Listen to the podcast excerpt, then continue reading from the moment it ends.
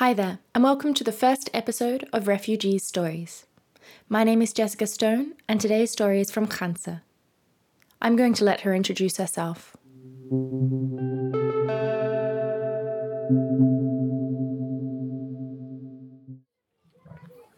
I am Khansa. I am from Syria, from Homs. I live uh, here in uh, Lebanon, in Al Biqa, uh, in the small camp with uh, some refugees from Syria.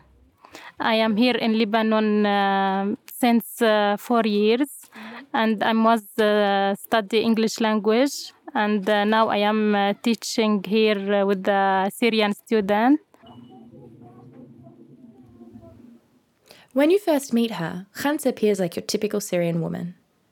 She wears a hijab and long sleeves no matter how hot it gets. And in a tent, in the middle of summer in the Bekaa Valley, it can get pretty hot. She's a good wife and a loyal and loving daughter.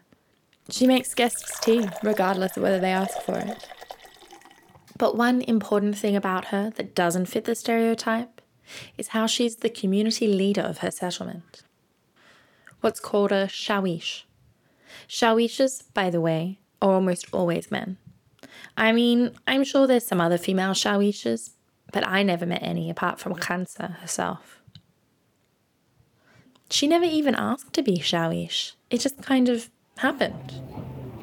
Um, I'm not want to become shawish. Before me was a old man a shawish, but can't read ra- and writing. So and um, was some problems between uh, his between he and the people here.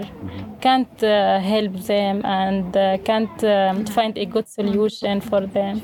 But uh, when he was a the, some people come to me to take a, when uh, a new family come from Syria or from another uh, in Arsal, I have some orga- talked with some organization to help them and uh, if you have a, a healthy a healthy uh, case can I uh, help them with uh, some organization or some uh, people to help them? uh, some people uh, say for uh, NRC uh, organization we need a new uh, shawish, we need khansa.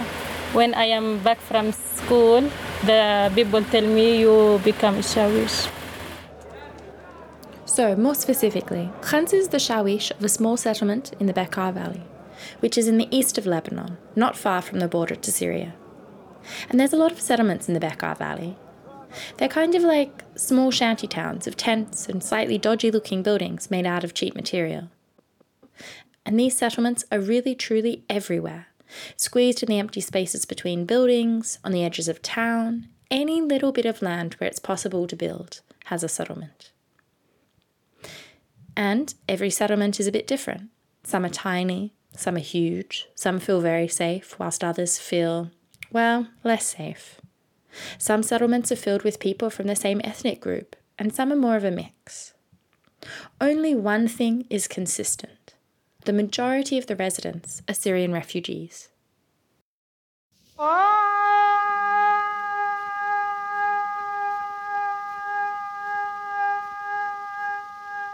And because each settlement is a bit different, every shawish is a bit different. Some shawishas just collect money for the landlord, operating as a sort of middleman. Others, like Khansa, are an important link between the aid organisations and the settlement's residents. Sometimes the shawish makes sure that supplies are distributed fairly and advocates for certain families to receive a little bit more food or medical attention. They also tell the aid organisations what the residents actually need, rather than what the aid organisations just assume they need.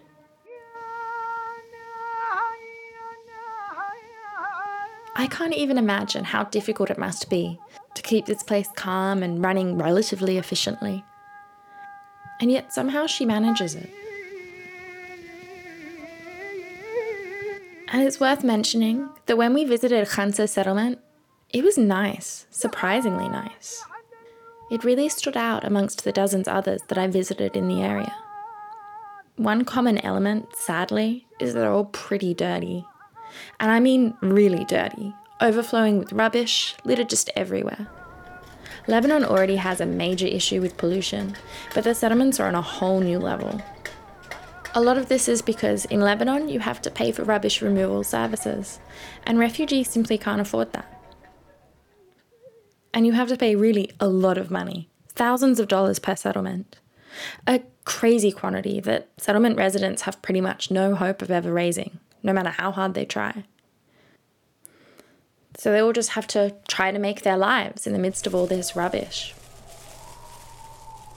Except in Khansa settlement, which wasn't exactly spotless, but it was much, much tidier than most others. And even better, Khansa settlement had all of these lovely little gardens outside almost every tent, filled with basil, parsley, tomatoes, eggplants, all sorts of tasty produce. Next question is What are you most proud of in your life? What has been your biggest achievement?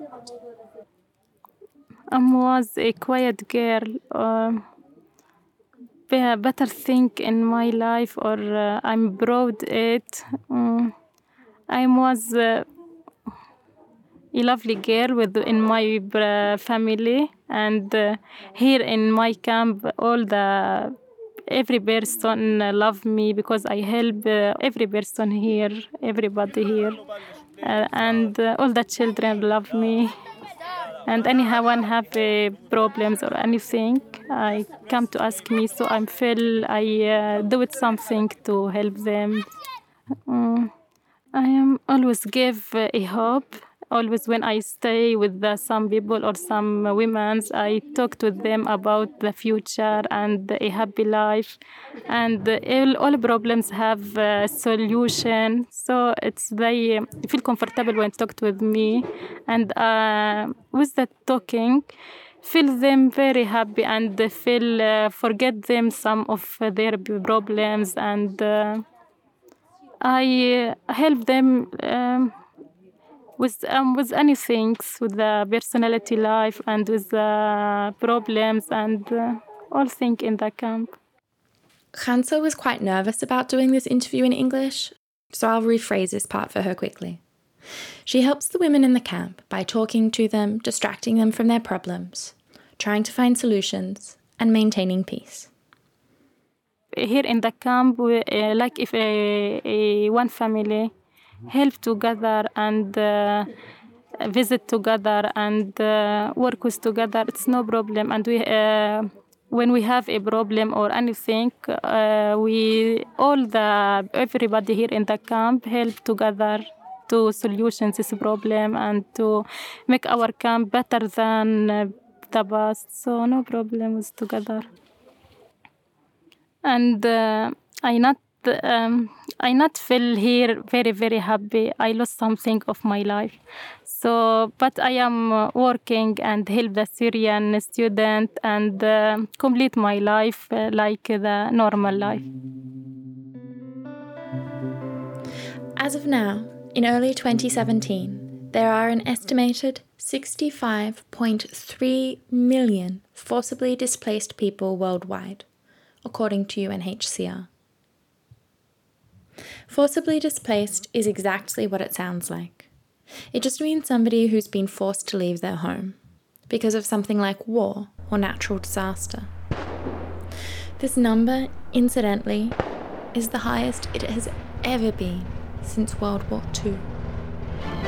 Aboard the Portuguese liner Serpa Pinto, the war's youngest refugees arrive in America to begin life anew. Wanderers upon the face of the earth, they come from Poland, from Czechoslovakia, from Spain, some even from Germany, and all are made welcome. World War II buffs might recognize the name Serpa Pinto, one of the ocean liners which transported huge quantities of refugees from Europe to America.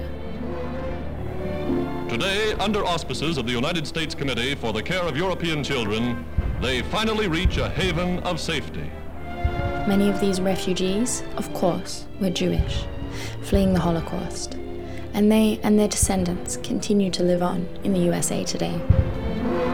The Red Cross meets hungry stomachs with food and fresh milk, a language that any child understands.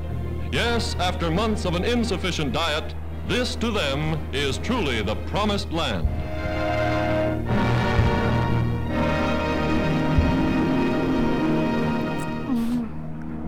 I I prefer when I was a child because I not have a problems or uh, anything to carry. So only I want to play and eat and but now and um, more than after we become refugee in Lebanon, we found all things hard and difficult to complete your life or to do what you want or um, to complete your dreams. So it's hard when we yes this is the most change in our life. When we i was uh, we was in Syria live in our houses and uh, in normal life. And when we when we become uh, refugees. So it's the yes this is the big difference and big changes and of that enormous number of forcibly displaced people 21.3 million are refugees this means that 21.3 million people worldwide have been forced not just from their home, but also from their country. And of that number, roughly 1.1 million refugees are registered in Lebanon. Which I know, after hearing all of those unfathomably large numbers, doesn't seem like that many. But the thing is, the population of Lebanon itself is about 4 million which means that Lebanon has the highest per capita number of refugees in the entire world. Roughly one in every four people is a refugee there. And just for comparison, the refugee population in Greece is around 60,000. And Lebanon is a country 13 times smaller than Greece.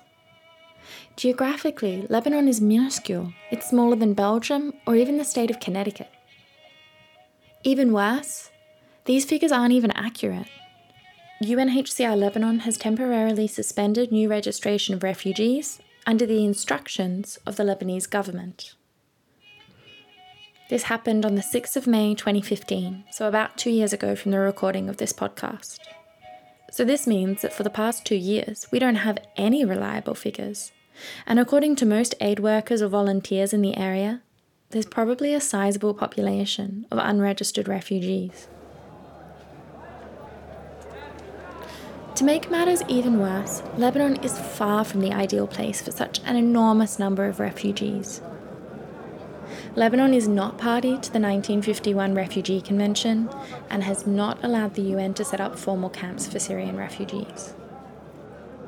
The things in the 1951 Refugee Convention are pretty important. I mean, this is an international treaty which was created as a direct response to the enormous quantities of refugees in Europe post World War II. And as I mentioned before, right now, the international crisis of forcibly displaced people has reached heights not seen since, well, World War II. Along every road in endless procession, refugees streamed toward collecting stations set up by the Allied military government. Many helpless families, made homeless by the German seizure of their country, were forced north during the Nazi retreat. Stripped of most of their possessions, only a few were adequately clothed or fed until the Allied Fifth Army landed. Basically, the treaty defines what refugees are and outlines their rights when seeking asylum. One of those important rights is the right not to be sent back home into harm's way. Other rights listed in the treaty include the right to housing, right to work, access to education, access to public assistance, stuff like that. Moving these helpless people from the ruins of their shattered homes is one of the great rescue achievements of the war. The real tragedy is the plight of the very young. The world into which they were born has been a world of suffering and sorrow. This is because, by the very definition of refugee, refugees aren't protected by their own governments and don't have any of those things anymore. And the international community is meant to step in and look after them. Now the Allied authorities open the way to a new haven, a haven where they may wait in safety for the day of peace. As swiftly as possible, Army trucks take them to ports of embarkation. Not being party to the convention is a big deal. This means that anything listed in the 1951 Refugee Convention, Lebanon follows only because it chooses to not because it really has to. Refugees do have access to education, for instance, but the right to work not so much, particularly depending on their country of origin. The government has been very clear that Lebanon isn't a country of asylum nor a country of resettlement, and it isn't likely to budge on this point. And interestingly, in Lebanon, officially all the refugees live in informal settlements rather than camps. This is partly because of security concerns. I mean, let's think about Lebanon's history for a moment and how refugees have impacted that history. For example, in 1948, when Israel was formed, 400,000 Palestinians fled to Lebanon. Many of these Palestinians and their descendants continue to live in UN refugee settlements in Lebanon, seven decades later. Yes, you heard correctly. I said decades, not years. Uh, we now um, five years now here in the Lebanon and stay in the, the tents. Maybe I thought uh, we will complete our life in the tents.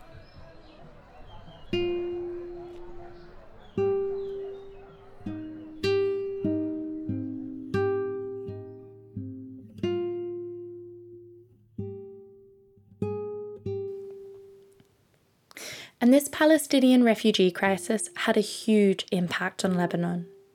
After a couple of decades in those refugee camps I mentioned earlier, it is true that some Palestinian refugees militarized, which then made them a target for Israeli raids. And finally, an invasion in 1978, and then again in 1982.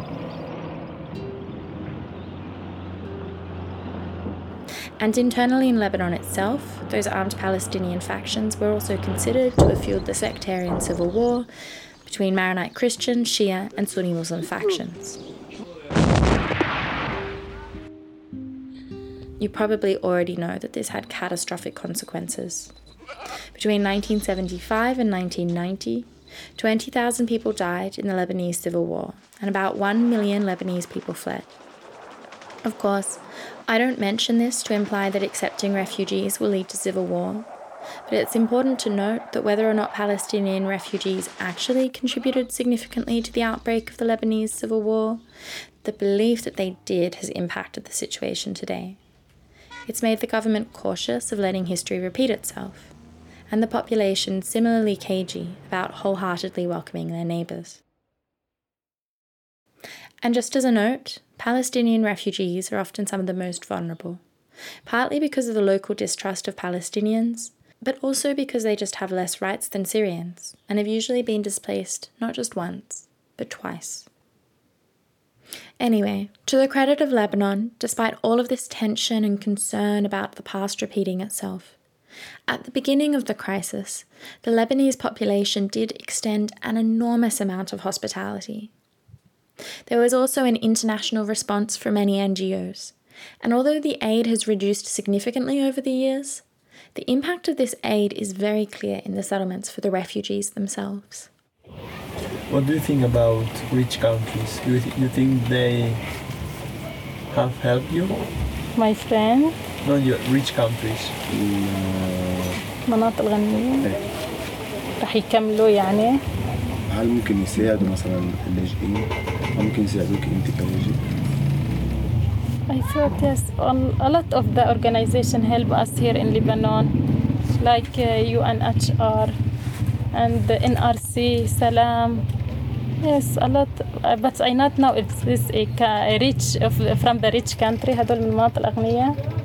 مش ضروري انه مثلا أص- كمناطق غنيه بسوريا آه، هل ممكن تساعد اللاجئين سوريا لا ما بص نحن بالنسبة لنا لا لحد الآن لا من from, from Syria rich country I know, I mean, for Europe, America. Uh-huh. بلدان Yes, help uh, refugees. I, in my thought, yes, he- have uh, help uh, refugee- refugees, like um, give money to some organization, and this organization studied the the, the solution, no, the problems with the uh, refugees.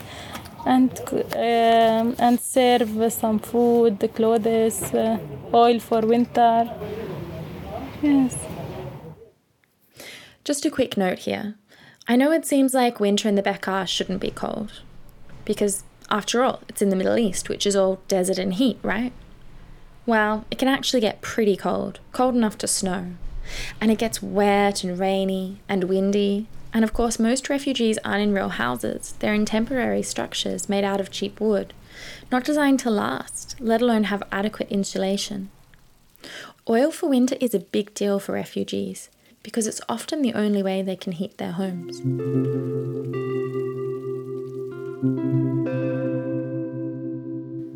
On the 31st of March 2017, during a conference in Brussels, the Prime Minister of Lebanon, Saad al Hariri, said that Lebanon had reached a breaking point and that if it continued as it was, he feared civil unrest in the future. And here he is, explaining the situation during that very conference.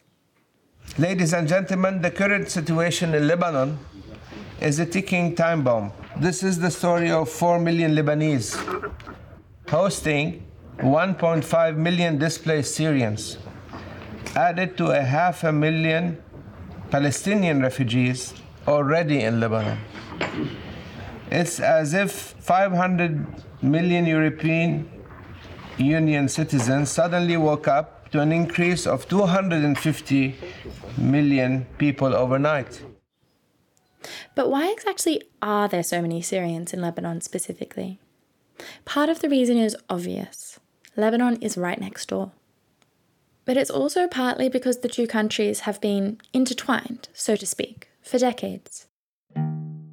There's this complex sense of duty or a concept of a relationship or brotherhood between the two countries, even though this idea of brotherhood has been strained and tested over time.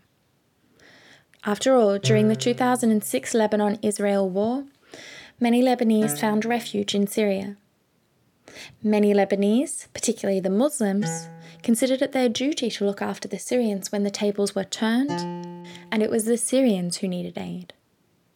But now, years later, with no end in sight and a struggling economy, feelings have shifted. And of course, Lebanon has always been a delicately balanced and sectarian country trying to somehow balance the often opposing needs of the multiple strands of both Islam and Christianity that live there. And the Syrians are not only present in huge numbers, but they're also tipping the ever fragile equilibrium between Christianity and Islam. So it's not exactly surprising that in a 2013 poll, 52% of Lebanese interviewees believed that Syrian refugees are a threat to national security and stability. Another crucial element worth mentioning is that Lebanon and Syria have a complex and somewhat fraught history, even apart from, or maybe because of all of that brotherhood stuff. Syria only recognized Lebanon as a state in 2008 because for many decades, Syrian nationalists viewed Lebanon as part of an historic Greater Syria. Also, during the Lebanese Civil War in 1976, Syria entered Lebanon as part of an Arab peacekeeping force. A mere 29 years later, they eventually left. At one point, Syria apparently had more than 30,000 soldiers in Lebanon. During peacetime, it gained almost exclusive control of Lebanon's politics and economy. Syrian interference was considered responsible either directly or indirectly, for the assassination of former Prime Minister Rafiq al Hariri and for various other attacks on politicians and journalists. Even after the withdrawal of Syrian troops, there was still suspicion that Syrian intelligence was at work And during this period of occupation by Syria, it goes without saying that many Lebanese people were personally affected by the Syrian occupational forces and hostilities between Syrian troops and armed Lebanese groups. Now I stopped here. I only I want to live, not to to uh, uh, to do my dreams or uh, to do what I want. Mm-hmm. Is that because it's very difficult to do this in Lebanon? Yes. Yes, and here in Lebanon, all think it's very expensive. We must to order our things, so the healthy before it's second the food and to complete our life. So last thing I uh, last thing when I uh, thought in my life or in my personal personality. Mm-hmm. Okay, um, do you mean that it's so difficult to make sure that you have food and you have, you know, enough uh, resources that you don't have energy to think about your own future, your own dreams? Is this what you're saying? من من أحلامي لحتى sorry, أنا guys. أكمل لحتى أنا ألاقي أكل أو هيك It's this um, uh, life needs so I want to do that but um, it's hard I to it's hard for a big family or uh, a family have a healthy situation. So we must work hard uh, more than before. I I prefer when I was a child because I not have a problems or uh, anything to carry. So only I want to play and eat and but now and um, uh, more than after we become refugee in Lebanon, we found all things hard and difficult to complete your life or to do what you want or um, to complete your dreams. So it's hard. And I don't need to tell you that Khansa can't just go home. She's from Homs, a small city in West Syria. You might have heard of Homs because it's often referred to as the capital of the revolution. On the 17th and 18th of April 2011, tens of thousands of people gathered there to protest against Bashar al Assad's government.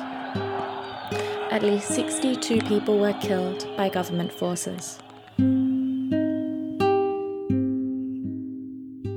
Homs was then under siege for three years. You've probably seen photos or aerial footage of the widespread devastation in Aleppo. Well, Homs is a little bit like that. I looked up data for just how much damage has been done, but all the figures are out of date. And to be honest, I don't think those figures can really express the truth of the matter, which is that the city is truly unlivable. Khansa came to Lebanon for good reason. So, what was your childhood like? You said you used to play a lot.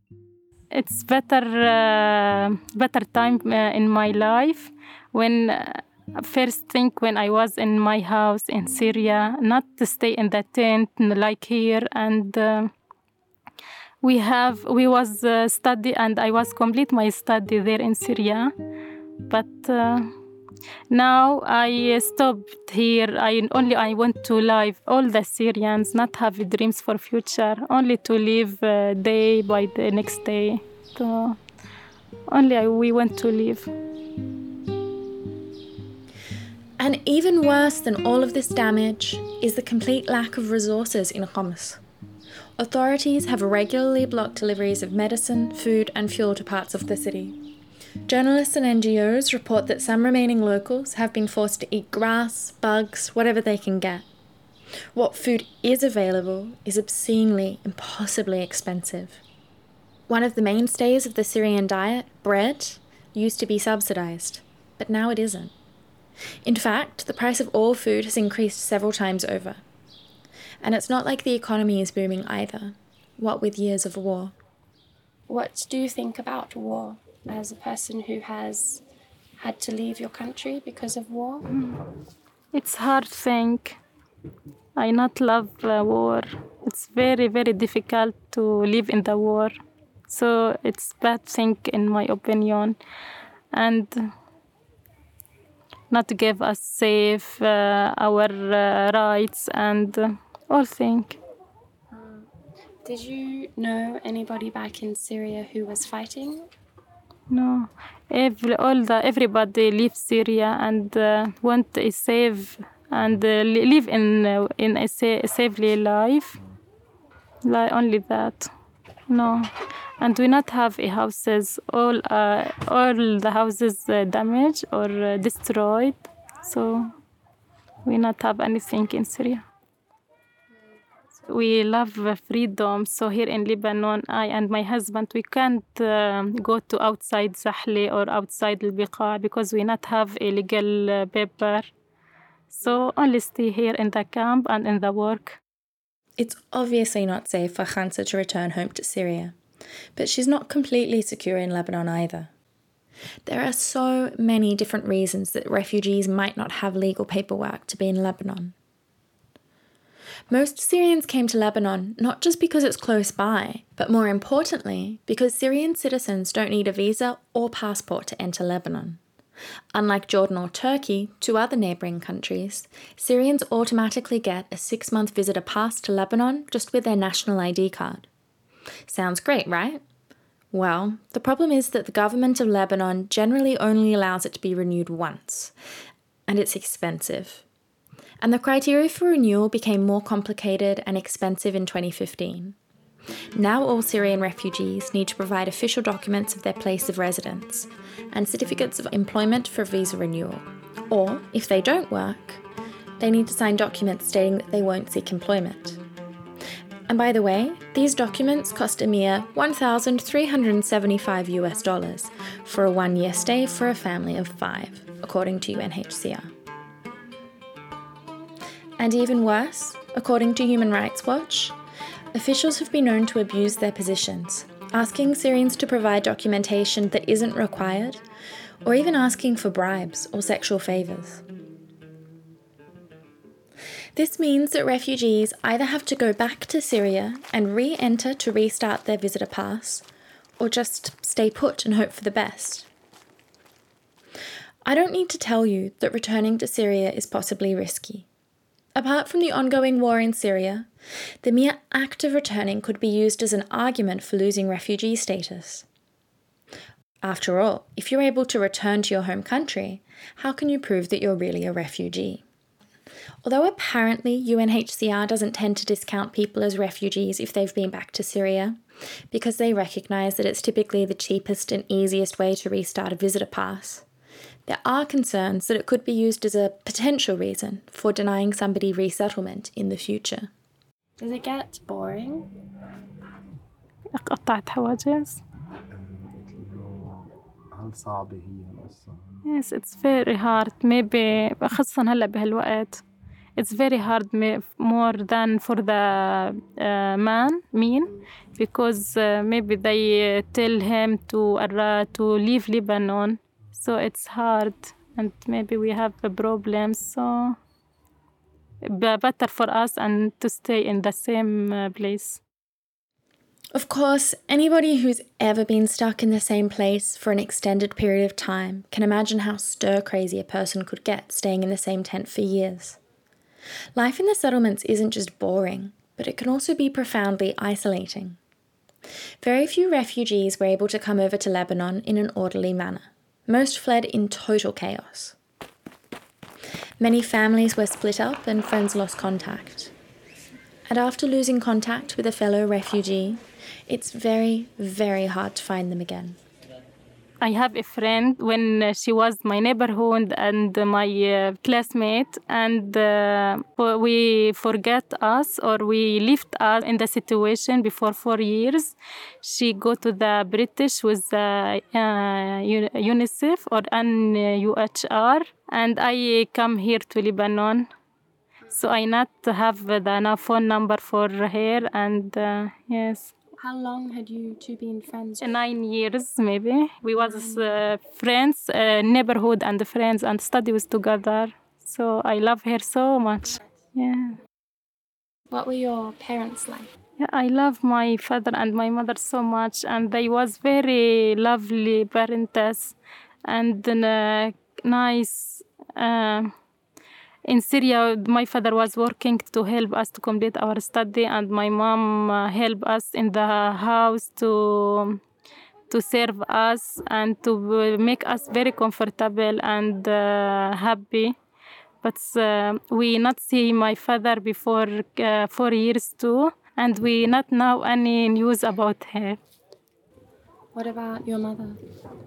my mother here with my brothers and um, she works now uh, she old uh, old um, old woman but she do that to help my brothers I'm really sorry to hear that شو التغيير من لا ما بسألك إنه هذا الشيء كثير صعب Of course, remember if you don't want to talk about something, you can stop anytime. بس تحس حالك في في شيء مش حابة تحكي عنه دغري أبدا عادي يعني ما فيها مشكلة لأنه أنا مش حابة أحكي ما فيها مشكلة do you have any brothers and sisters? Yes. I uh, have uh, six brothers and uh, yes, and two sisters. Um, the my oldest brother in Turkey, and we not have seen uh, his before uh, three years. Uh, and another my brothers and my sister here in Lebanon was uh, in um, near me. Yes. That's good. What a big family. Yeah. That was common in Syria yes. to have such a big family. Yes, a lot of families have uh, a lot of the childrens in Syria. That's our traditionals. What about you? How many children do you have? I I'm not have a children now here in Lebanon. So maybe when we back to Syria and in the future, inshallah. Out of everybody I interviewed, Khansa was the only person who had decided not to have children in Lebanon. How did you come to Lebanon? Yes, it's a. Uh, we was stay in Homs in uh, a village next uh, Lebanese. We was in the border between Lebanese and Syria, but uh, we can't come. Uh, we have only one hour and maybe half hour between Syria and Lebanon. But it's hard to us to cut this uh, border because found some checkpoint for the Syrian armies. So when we come in the mountain and we four days to arrive to Lebanon. We was walking four days, and uh, was a hard uh, days for me. And when we was have um, some women have uh, children and engineered people with us, and uh, we was uh, old women and old uh, men with us. It's hard to us, and we was not have a lot of water and uh, yeah it's just very very hard was for us Just as a note, the actual difference between Homs and Arsal is about 80 kilometers, more or less as the crow flies. And when you arrived, um, what did you find? Or did you just arrive and there was nothing?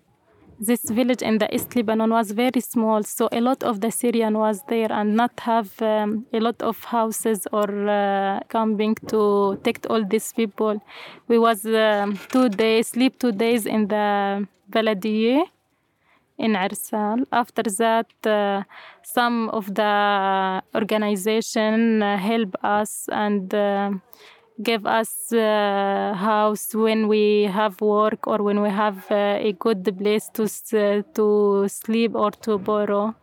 So here, some organization help us and give us some food, some clothes because we not have anything uh, before when we arrived.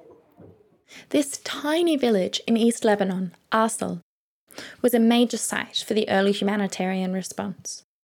By early 2014, there were roughly 40,000 refugees living there in total, according to UNHCR. But according to the town mayor, Ahmed Fleety, if you count the tents on the borders, the number may even have been as high as 80,000. I'm sure it's unsurprising to note that tensions often ran high between the locals and the refugees. The limited resources of Arsal were stretched far beyond breaking point. Power cuts were frequent, jobs were scarce. And, even worse, not long after, war broke out in Arsal too. First, we was stay in uh, East Lebanon in Arsal. Uh, we stay in the house, but we not have a good work, and uh, it's hard to find a work. So we stay in the camp. But some after uh, maybe one years, uh, one and a half years, uh, a war uh, started in Arsal, and uh, the fire eating our camping and our uh, yes, uh, our properties, properties. So after that, we left uh, Arsal and come to here and uh, working to have uh, a tent, a new tent, and complete our life. On the 2nd of August 2014, fighters from Al Nusra Front, the Syrian branch of Al Qaeda until 2016 when it broke off, and ISIL, also called ISIS, took control of the town where Khansa was living. 42 civilians were killed and 400 were wounded in the battle for Arsal, Two of those dead civilians were infant Syrian refugees. Khansa and her family had come to Lebanon to be safe, but they had not come far enough. So, understandably, they moved deeper into Lebanon, into the Bekaa Valley. And this was with your husband that you came? Yes, and my family and my family with me. So we was in the same camp. Yeah. Um, could you tell us a little bit about your husband, if you don't mind? My husband very very very kindly and uh, lovely man. He study law, and he is another not complete her study third year, and. Um, he helps some people in uh, mountain when we come and help some women to and carry the children with them. And uh, he was working in syria in the situation uh, as a nurse nurse and helped some in general with when we was uh, coming in the mountain. And now working a hard uh, thing in um, um, hajar. In the stone but he want to work to help her mother and her uh, brother and also he lost her father and her brother died in the war so Um, do you think that he has hopes of returning to do his law degree in Syria or he's يشتغل محاماة بسوريا He was working uh, under the law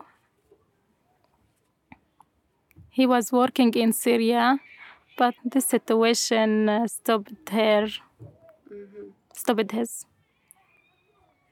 What about yourself? Do you think uh, when you go back to Syria, you will go back to university? Maybe. Maybe I dream to complete my university, but no problem. If I not complete, maybe the the my children or my brothers or uh, my students complete in the future.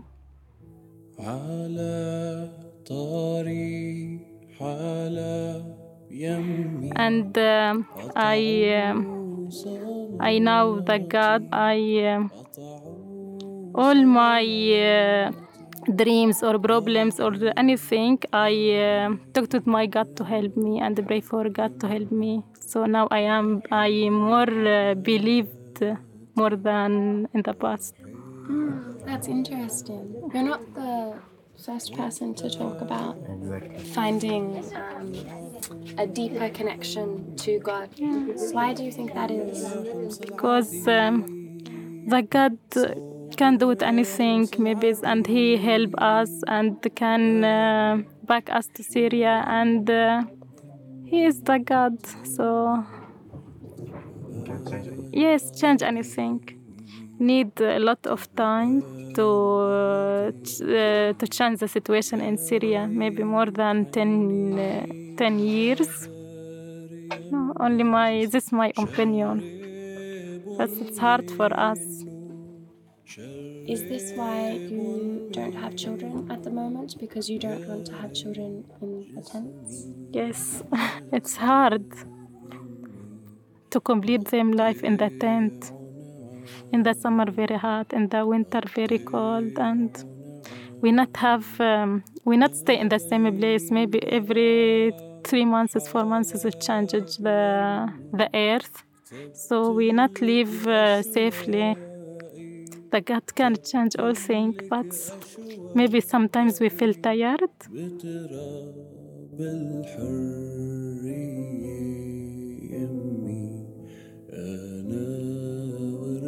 That was the first episode of Refugee Stories. Here I would like to quote Warsan Shire from her book Teaching My Mother How to Give Birth. No one leaves home unless home is the mouth of a shark.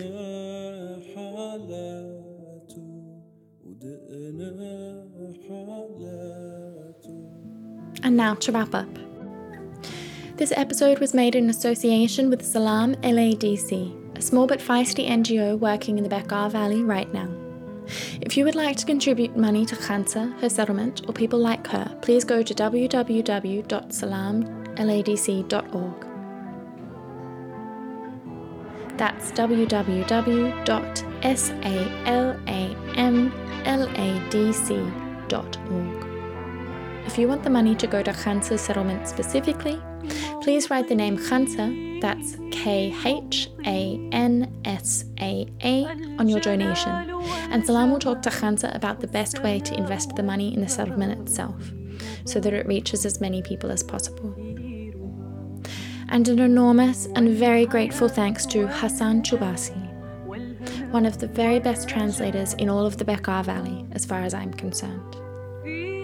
Further thanks go to Guillaume Jimenez Villa, my awesome infield assistant, for his patience and calmness. And also to Mohammed Hamoud, being an invaluable source of advice and knowledge about Lebanon. I've asked Mohammed so many things, and his generosity and help is truly a testament to the kind hearted nature of Lebanese people. For their feedback and editing help, thanks go to Justine Boyer, Stacey Gagulis, Emma Hatt, Laren Mata, Kristen Negrotti, Maria Stakje, and Miranda White. Without the hard work of all of these people, this project simply would not exist. Thank you also to Miguel Soto Sanchez for listening to me obsess about this project and being so patient about it. Also, thanks to my brother, Nick Stone, for answering my weird questions about audio. For the music, thanks go to Axel Tree, Alpha Male, Orchestra Kaif, Faia Younan, Youssef Kekia, and Bashir Hafiz. Faia Younan grew up in Aleppo and was the first Middle Eastern artist ever to crowdfund her debut, and it's her song Martini which you're listening to right now. Yusuf Kekia and Bashir Hafiz are also Syrian musicians, currently living in Istanbul. They're responsible for the beautiful cover of a Palestinian folk song which played during the episode. You can find more information about where to buy their music and full credits in the show notes. And really, please do. Thank you also to Khansa and all the other refugees who trusted me, let me into their homes, and told me their stories. I can only hope that these stories go out into the world and help others to understand the situation. And finally, my name is Jessica Stone. I'm the writer and producer of this podcast. Thank you for listening to Khansa's story.